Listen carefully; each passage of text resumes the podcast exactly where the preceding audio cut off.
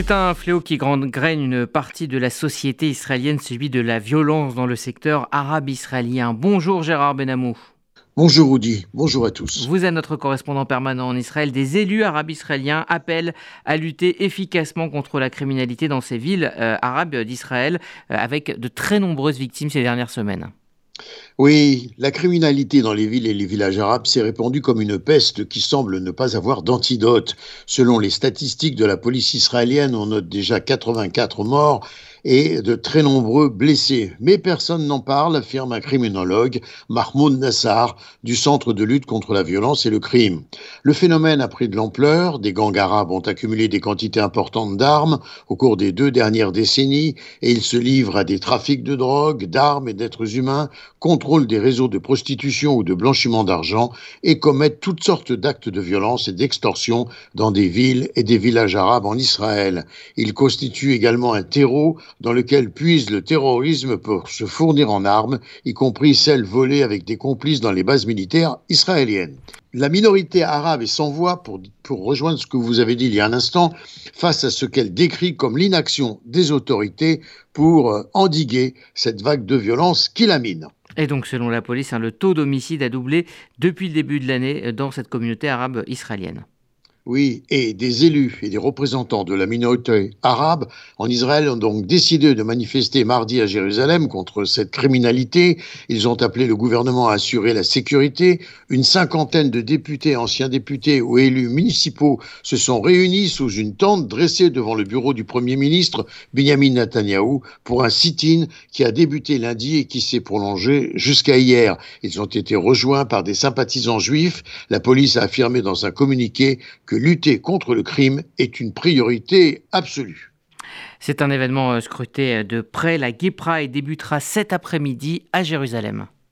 Le ministre de la Sécurité nationale, Itamar Ben-Gvir, a déclaré hier que des effectifs renforcés de police sont mobilisés pour protéger le déroulement du défilé sous haute tension. Le ministre a précisé que la liberté d'expression et le droit de manifester sont des droits fondamentaux et l'élément vital de la démocratie. Ils doivent pouvoir s'exercer dans l'État d'Israël sur n'importe quel sujet et en toute sécurité, ce qui engage, a-t-il précisé, à permettre aux gens de s'exprimer et de manifester contre la parade de la fierté également, s'ils le désirent. Des organisations d'extrême droite ont appelé à venir manifester contre le défilé de la Gay Pride à Jérusalem, qu'ils jugent immoral. La police veillera à ce que les uns et les autres soient séparés. Et puis, autre parade, ce sera le dimanche 4 juin, dimanche prochain. Au moins 18 ministres et députés euh, devraient faire le déplacement euh, à New York pour la parade Celebrate euh, Israël. Oui, et selon la douzième chaîne, plusieurs membres de la Knesset, pour la plupart d'ailleurs issus de la coalition, mais également des membres de l'opposition, ont confirmé leur participation au-delà des dix ministres et députés qui s'étaient déjà annoncés. Une bonne partie de la Knesset sera donc présente à cet événement. 40 000 participants sont attendus et plus de 250 groupes différents défileront. On part euh, à Lviv, en Ukraine, où le premier sommet ukraino-israélien consacré à la rééducation et à la réadaptation s'est ouvert euh, hier, mardi, pardon. Israël a partagé avec l'Ukraine son expérience en matière de rétablissement physique et psychologique, alors que l'Ukraine continue de combattre les forces russes. Deux jours organisés pour cette mission par l'ambassade d'Israël à Kiev, les ministères de la Santé, de l'égalité et de l'économie et l'ambassade d'Ukraine en Israël, qui ont rassemblé des médecins, des professionnels, des technologies médicales, des entrepreneurs et des représentants du gouvernement des deux pays. L'objectif, selon Israël, développer un plan global de physique et de réadaptation psychologique de la population ukrainienne.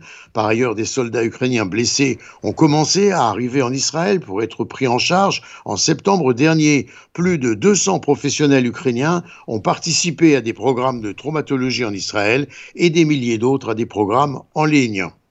Katlan, orque en hébreu, c'est le nom du nouveau gisement gazier découvert au large d'Israël et il est estimé à 68 milliards de mètres cubes.